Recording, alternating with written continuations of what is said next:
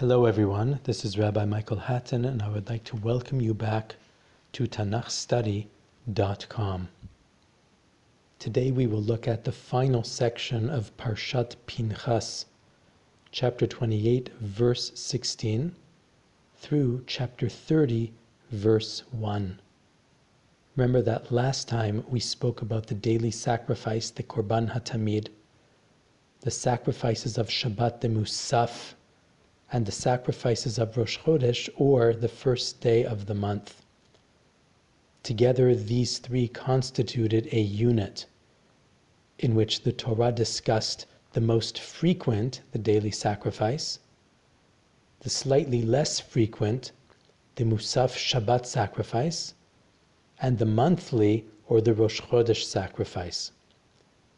Today's reading will conclude the subject by considering the holiday cycle and the additional sacrifices associated with it, beginning with Pesach, continuing through Shavuot, Rosh Hashanah, Yom Kippur, Sukkot, and finally Shmini Atzeret. The larger section can be broken down into two smaller units. The first unit, concerning Pesach and Shavuot, begins on chapter twenty-eight, verse sixteen, and continues through chapter twenty-eight, verse thirty-one. The second unit, beginning with Rosh Hashanah and concluding with Shmini Atzeret, begins on chapter twenty-nine, verse one, and concludes with chapter thirty, verse one. As we will see, the breakdown into two units, Pesach, Shavuot on the one hand, Rosh Hashanah, Yom Kippur, Sukkot, Shmini Atzeret on the other, is warranted both as a function of the time of year during which these holidays occur, as well as the Musaf sacrifice that is offered on them. The Ramban makes a remarkable comment at the beginning of the section concerning the daily sacrifice, where he argues that effectively the entire section follows on the heels of the distribution of the land lottery and the story of the daughters of Zelophehad, because effectively the Musafim sacrifices are only to be offered once the people of Israel enter the land. As he puts it, Tzivah lahashlim torat hakorbanot sheyaasu kein ba'aretz. God now commands that we complete the matter of the sacrifices by including those that will only be performed once the people enter the land, ki bamidbar lo hikrivu hamusafim, because in the wilderness none of these additional sacrifices were offered. I say that this is a remarkable assertion because it contradicts an explicit Mishnah in Tractate Menachot, chapter four, which argues that the Musafin recorded in our Parsha actually were offered in the wilderness. Nevertheless, that is the Ramban's interpretation, and certainly it seems to fit the general context better than the Mishnaic tradition. If we take the Ramban's interpretation as our starting point, then it becomes clear why the matter of the Musafin is only mentioned now, because the people are preparing to enter the land, and that is when the Musafin will become a reality, not beforehand.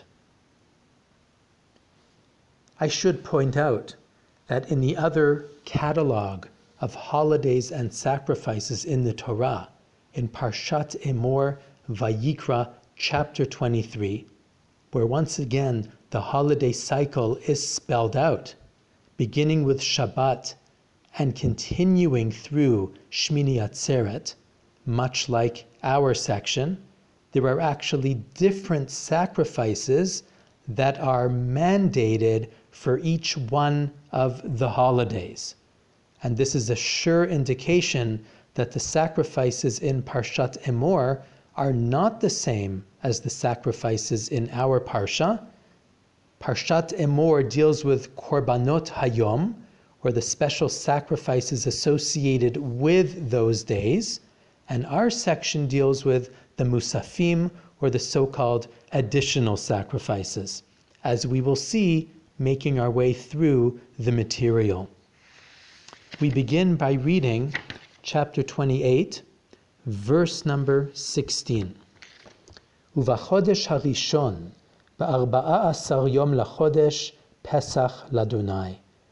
In the first month, on the fourteenth day of the month, is Pesach for God.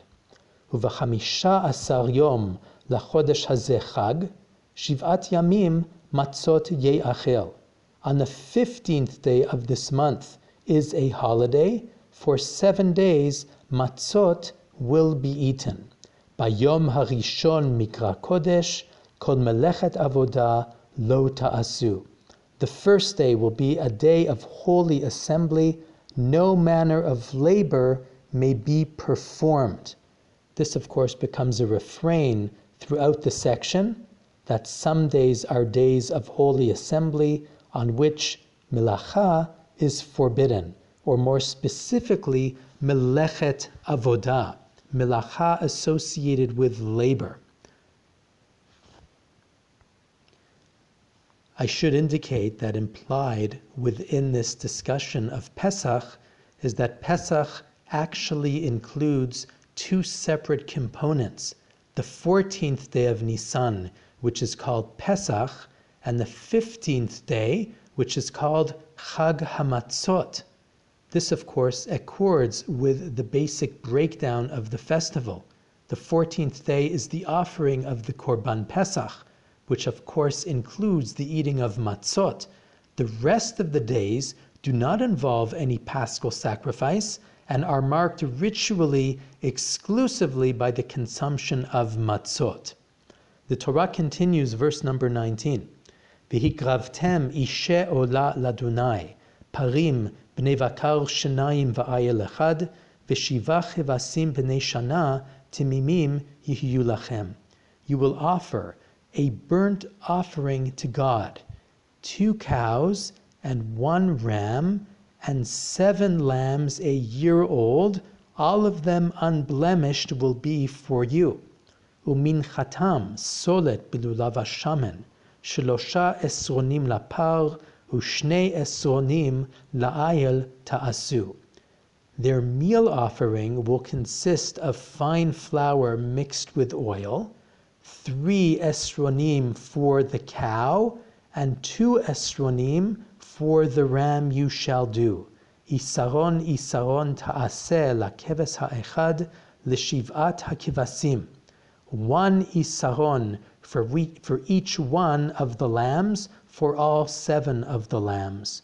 Useir chatat echad lechaper aleichem, and one goat as a sin offering in order to atone for you.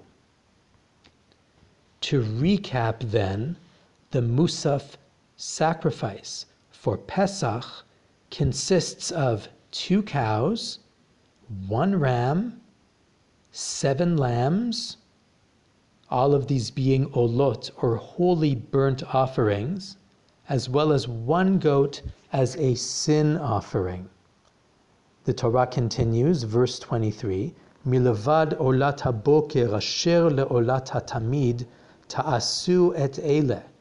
This does not include the morning sacrifice, which is the perpetual burnt offering. You shall do these in addition. Verse twenty-four, Ka'ele ta'asu layom, shiv'at yamim, lechem ishe reach nechoch ladunai, al olat hatamid ye'aseh v'nisko. Like these you shall do every day for the seven days of the holiday, that is, lechem, or food, burnt offering of sweet savor unto God, in addition to the burnt offering of the daily sacrifice. It shall be done along with its libation. Uvayom hashvi'i mikra kodesh yihye lachem kol melechet avoda lo ta'asu. And on the seventh day it shall be a day of holy assembly for you. all manner of forbidden labor you shall not do. The Torah now continues with the festival of Shavuot, here referred to as Yom Habikurim, or the festival, the day of the first fruits or the first offerings. Verse twenty-six, Uviyom habikurim, b'hakrivechem mincha chadasha l'Adonai, b'shavuotechem, mikra kodesh yihye lachem, kol melechet avoda lo ta'asu.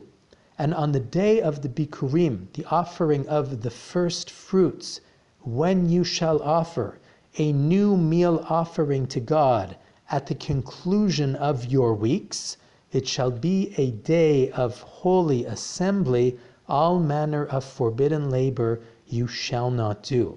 So here, the day of the first fruits is described as a time when we offer a new offering, a new meal offering unto God.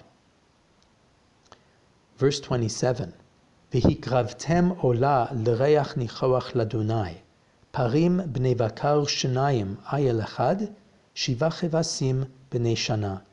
You shall offer a burnt offering as a sweet savor unto God, two cows, one ram, and seven lambs one year old. Umin chatam solet bilulav hashamen shlosha esronim lapar haechad, shnei esronim la'ayel haechad. Their meal offering shall consist of fine flour mixed with oil, three esronim for each par, and two esronim for the ram. Isaron isaron lakeves ha'echad l'shivat hakivasim. One isaron for the lamb, for each one of the seven lambs. Seir izim echad lechaper alechem, and one goat for atonement upon you. Milvad olata tamid uminchato ta'asu, timimim yihiyu lachem. This is in addition to the burnt offering of the daily sacrifice and its meal offering. You shall do these. They shall be unblemished for you along with their libations. So to recap, effectively we see that the sacrifices, the additional Musaf sacrifice associated with Yom HaBikurim, or the festival of Shavuot, is exactly equivalent to that associated with the seven days of Pesach. Two cows, one ram, seven lambs, all of these being burnt offerings or olot, as well as one goat as a sin offering to effect atonement. This leads us to the conclusion that in fact Pesach and Shavuot, or Yom HaBikurim in this context, are intrinsically linked together, which in fact they are. Pesach falls in what is called the first month, what we refer to as the month of Nisan, and Shavuot, of course, the date of Shavuot, is directly calculated as a function of the date of Pesach. We begin our seven-week count on the day after Pesach, on the day after the first Yom Tov of Pesach, and we will continue or conclude that count with the festival of Shavuot exactly seven weeks later. So just as the Musaf sacrifices are identical, so too the link between Shavuot and Pesach is intrinsic. They are both part of the same season. This block of holidays stands in contrast to what is now reported in the Torah, beginning with chapter twenty-nine, verse one. Uvachodesh hashivii, be'echad lachodesh, mikra kodesh yihye lachem, kol melechet avoda lo ta'asu, yom tiruah yihye lachem. In the seventh month, on the first day, it shall be a day of a holy assembly to you. You shall do no manner of forbidden labor. A day of sounding the shofar, Yom Teruah, it will be for you. Vasitem ola l'reach nichoach l'Adonai, par ben bakar echad ayel echad, kivasim b'nei shana shiv'at mimim. You shall offer a burnt offering as a sweet savor to God, a cow, a ram, and seven lambs, one year old, that are unblemished. Umin chatam, solet bilulav hashamen, shlosha esronim lapar, shnei esronim la'ayil. Their meal offering shall consist of fine meal mixed with oil, three esronim for the cow, two esronim for the ram, one isaron for the lamb, for each of the seven lambs, one goat as a sin offering to effect atonement for you. Verse number six, milvad olat hachodesh uminchata, veolat hatamid uminchata veniskehem kemishpatam, l'reach nichoach ishe ladunai. These are in addition to the offering associated with Rosh Chodesh and its meal offering, as well as the sacrifice, the burnt sacrifice associated with the daily Tamid and its meal offering, and their libations in accordance with their instructions as a sweet savor, burnt offerings to God. So effectively what is indicated here is that we, what we offer on Yom Teruah, what we refer to as Rosh Hashanah, is in addition to the Rosh Chodesh sacrifice associated with that day, since of course Rosh Hashanah also falls on the first day of the month, as well as the daily sacrifice which is offered every day. The text continues, Uve'asor lachodesh hashvi'i hazeh, mikra kodesh yihiyeh lachem, ve'initem et nafshotechem, kol melacha lo ta'asu. And on the tenth day of the seventh of this seventh month, it shall be a day of holy assembly to you. You shall afflict your souls. You shall not do any manner of forbidden labor. Affliction of the soul is the term that the Torah uses to indicate fasting, and the festival in question in this particular section is, of course, Yom Kippur.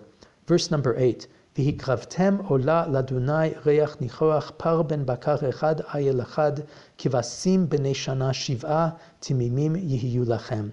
You shall offer as a burnt offering to God of sweet-smelling savor, savor, a cow and a ram and seven-year-old lambs, unblemished they shall be for you. Umin chatam solet bilulav hashamen, shlosha esronim lapar, shnei esronim la'ayel ha'echad. And you shall offer a meal offering consisting of fine meal mixed with oil, three esronim for the cow, two esronim for the ram, one isaron for each one of the lambs, for each for the, each seven of the lambs, one goat as a sin offering, milvad, not including chatata kippurim ve'olata tamid uminchata veniskehem, not including the sin offering of kippurim, of Yom Kippur, and the daily sacrifice, and their meal offerings, and their libations. So to summarize what we see for both Rosh Hashanah as well as for Yom Kippur is an additional sacrifice, a musaf, consisting of two cows, one ram, and seven lambs, as well as a goat, which is a sin offering. So, of course, this block stands in contrast to the first one, Pesach and Shavuot, in which the sacrifices consisted of... Sorry, to restate that, the sacrifices associated with Rosh Hashanah and Yom Kippur consist of one cow, one ram, and seven lambs, as well as a goat as a sin offering. This stands in contrast to Pesach and Shavuot, where the Torah mandates two cows, one ram, seven lambs, and a goat as a sin offering. In other words, basically, the holidays associated with the first month, Pesach and Shavuot, require two cows, and the holidays associated with the seventh month, namely Rosh Hashanah and Yom Kippur, and as we will see shortly, Shmini Atzeret as well, mandate one cow, one ram, seven lambs, and one goat as a sin offering. We continue with the text of the Torah. Verse number twelve. V'chamisha asar yom lachodesh hashvi'i mikra kodesh yihiyeh lachem kol melechet avoda lo ta'asu. V'chagotem chag ladunai shivat yamim. And on the fifteenth day of the seventh month, it shall be a day of holy assembly to you. You shall do no manner of forbidden labor. You shall celebrate a festival to God for seven days. V'hikravtem ola ishei reach nichoach l'Adonai. Parim bnei vakar shlosha asar elim shnayim. Kevasim bnei shana arba'a asar timimim yihiyu. You shall offer as burnt offerings by fire, sweet savor to God, thirteen cows, two rams, and seven and fourteen lambs that are unblemished. Uminchatam solet bilulav hashamen, and your meal offering shall consist of the meal offerings that we have seen actually up until now, namely three esronim for each cow of the thirteen, two esronim for each ram, uh, for two rams, and one isaron for each one of the fourteen lambs. Once again, you shall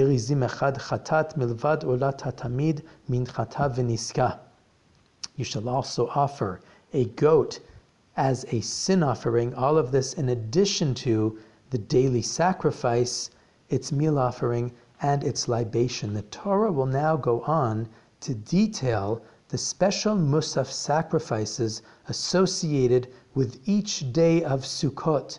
What we will discover is, as we get through each day, the number of cows decreases by one, while the number of rams and the number of lambs remains constant.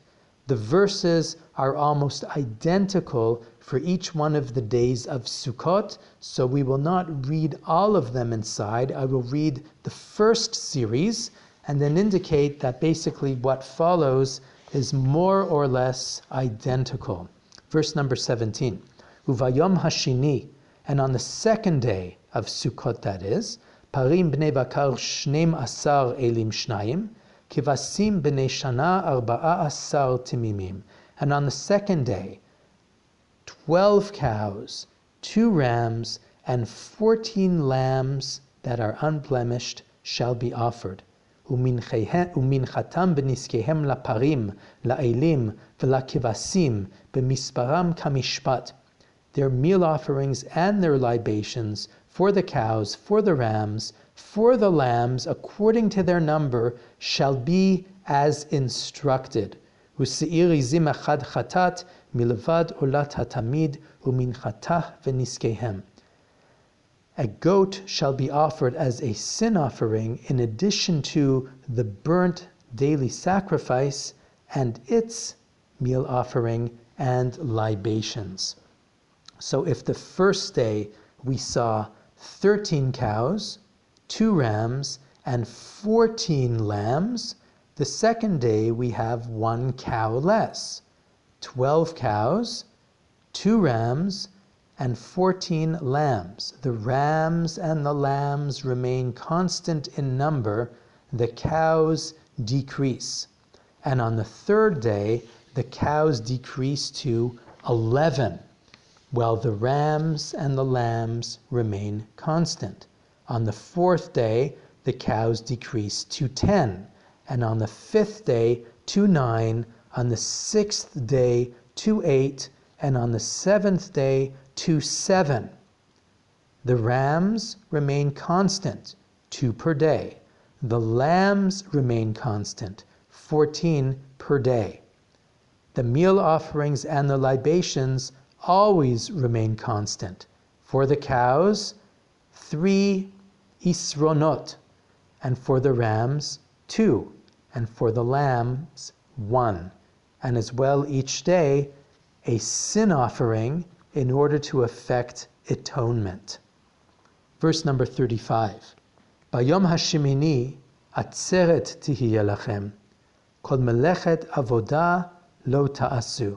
On the eighth day, you shall have a day of stopping, a day of atzeret or assembly, a day of remaining in God's presence. You shall do no manner of forbidden labor. Verse thirty-six. V'hikravtem ola ishei reach nichoach l'Adonai par echad ayel echad kevasim b'nei shana shiv'a timimim. Ye shall offer a burnt offering by fire of sweet savor to God, a cow, a ram, and seven lambs. Minchatam b'niskehem lapar la'ayl v'lakivasim b'misparam kamishpat. Their meal offerings and libations for the cow, for the ram, and for the lambs, in accordance with their number, as instructed. Useir chatat echad milvad olat hatamid uminchata v'niskah. And a, um, a goat as a sin offering, in addition to the daily sacrifice, its meal offering, and its libation. So what we have on the eighth day, what we call Shmini Atzeret, is effectively the same as what we have on Yom Kippur and on Rosh Hashanah for the additional offering, which is to say, one cow, one ram, seven lambs, and a goat as a sin offering. That's why I would like to argue that this block actually goes together, Rosh Hashanah, Yom Kippur, and Shmini Atzeret, because the Musaf sacrifices for all three of those festivals are identical, and they are not exactly the same as the Musaf sacrifices for Pesach and Shavuot, as we have seen. So Pesach and Shavuot go together, Rosh Hashanah, Yom Kippur, and Shmini Atzeret go together as well. Another way to think about it is that Pesach and Shavuot go together because both of those festivals relate to the harvest of grain or tevuah. On Pesach, we begin to harvest the barley, which is why it is referred to as Chag HaAviv in other places in the Torah. And on Shavuot, we present an offering of the wheat in the form of the two loaves mandated in Parshat Emor in Vayikra twenty-three. Effectively, the seven weeks that join Pesach and Shavuot are the seven weeks associated with the season of the harvest, or the season of the ripening and harvest of the grain, beginning with the barley and continuing with the wheat.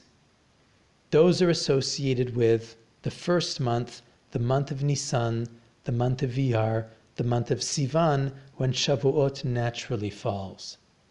On the other hand, the festivals of Tishrei of the seventh month, Rosh Hashanah, Yom Kippur, and Sukkot, are agriculturally associated with the ingathering of the produce from the field, the fruits of the tree, and all of the things that have been left out in order to dry, such that they can be brought inside before the onset of the rainy season. The seventh month, the month of Tishrei, in the land of Israel is associated with the beginning of the rainy season, and effectively that is also the beginning of the agricultural cycle.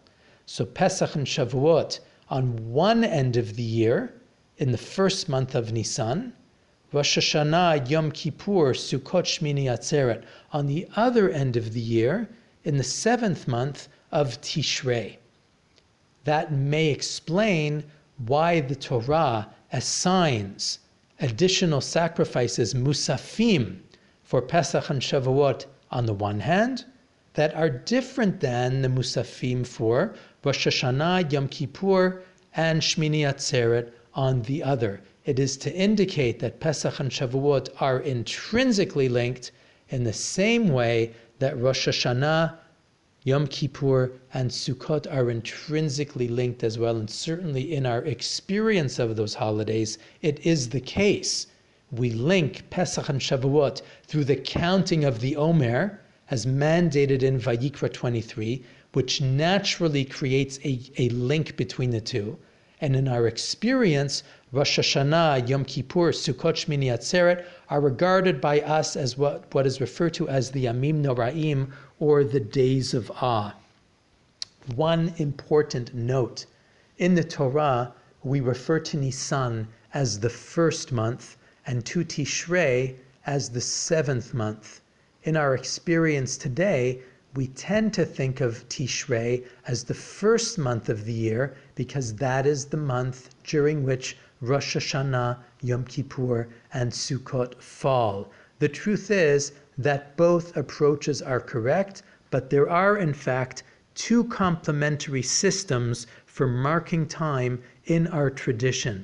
In the first system, which is employed in the Torah and in most of the Tanakh, the festivals begin with Pesach, the year begins with Pesach, because that is the season of the Exodus. The Torah states in Shemot chapter twelve, HaChodesh hazeh lachem Rosh Chodashim, this month, the month of the Exodus, shall be for you the first of months, and the Pesach festival falls at that time. When we speak of Tishrei as the first month of the year, which is how we think of it today, it is also the case, but from the perspective of the agricultural cycle, which means that the rainy season begins in Tishrei. That's the beginning of the agricultural cycle. After the rainy season will be the planting. After the planting will be the growth. After the growth will be the harvest. And the harvest, as I said, begins with the harvest of the grains, Pesach and Shavuot, and continues with the harvest of the fruits of the tree throughout the summer, culminating in Sukkot, Chag HaAsif, and the ingathering of the produce from the fields. So effectively, we have two ways of marking time in our tradition. One that looks at time through the lens of the historical event, and that naturally begins with the Exodus, or Pesach, hence Nisan as the first month, and one which regards the agricultural cycle as the beginning of the year, and in that formulation, which is the one that we employ predominantly today, Tishrei is the first month, and Rosh Hashanah is the beginning of the new year. Another important note is that in the Torah and in most of the books of the Hebrew Bible, the months have no names. They are simply referred to as the first month, the second month, the seventh month, et cetera. It's only in the late books of the Hebrew Bible, Megillat Esther, for instance, Ezra, Nehemiah, Haggai, and Zechariah, that we actually find the names of the Hebrew months as we recognize them today. Nisan, Iyar, Sivan, et cetera. The truth is that the names of the months that we employ today are not Jewish in origin, but actually are a function of the places that the people of Israel found themselves in exile after the destruction of the first temple, which is another way of saying Tishrei, Cheshvan, Kislev, Tevet, et cetera are Assyrian, Babylonian, and Persian names for the months. In the Tanakh as a whole, the names of the months are simply the first month, the second month, and the third month, et cetera, similar to how we refer to the days of the week. The days of the week in Hebrew have no names. It's simply the first day, the second day, and the third day. These are what are referred to as ordinal numbers, which is to say, they mark a reference point. It's not one, two, three, but first, second, third. Where the days of the week, the reference point is naturally the Shabbat, and the months of the year, naturally the reference point is the Exodus from Egypt. It's only when we go into exile and return from that exile that we begin to employ the names of the months as we know them today, because effectively what that suggests is we have acquired something from our experience in exile, and that is how we now refer to our calendar. I noted earlier that the intermediate days of Sukkot have sacrifices consisting of cows, rams, and lambs, where the number of cows decreases each day. So on the first day of Sukkot, it's thirteen, and on the second day, it is twelve, the third day, eleven, the fourth day, ten, et cetera. When we do the math, we note that the number of cows offered from the first day of Sukkot through the seventh day of Sukkot actually equals seventy. The rabbis understood that the number seventy was associated with the nations of the world. In the list of Noah's descendants, at the end of Parshat Noach, we in fact discover that there are seventy names mentioned. And the rabbis make the remarkable assertion that the seventy cows offered during the festival of Sukkot were actually brought on behalf of the nations of the world, for their welfare and for their well-being, which is to say that they had a very universalistic perspective. The eighth day, Shmini Atzeret, however, was only one cow, one ram, and seven lambs. And of course, not only does this link Shmini Atzeret to Rosh Hashanah and Yom Kippur, as we have noted, but also suggests that the eighth day is not associated with the nations of the world, but is in fact associated with the one nation and the one God, and represents the special link between God and the Jewish people. So effectively, what we have suggested by the sacrifices of Chol HaMoed, the intermediate days of Sukkot and the first day of Sukkot on the one hand, and Shmini Atzeret on the other, is a contrast between a universalistic perspective versus a particularistic one. On the one hand, the people of Israel recognize that we are part of a larger reality, the world at large, and on the other hand, we believe that we have a special relationship with God, with all of the special responsibilities that that relationship implies. This section of the additional sacrifices, as well as Parshat Pinchas, conclude with two final verses which serve as a summary for the material. Chapter twenty-nine, verse thirty-nine, Eile ta'asu l'Adonai b'mo'adechem, levad minidrechem v'nidvotechem, le'olotechem u'leminchotechem u'leniskechem u'leshalmechem. These are the sacrifices that you shall do unto God on your festivals.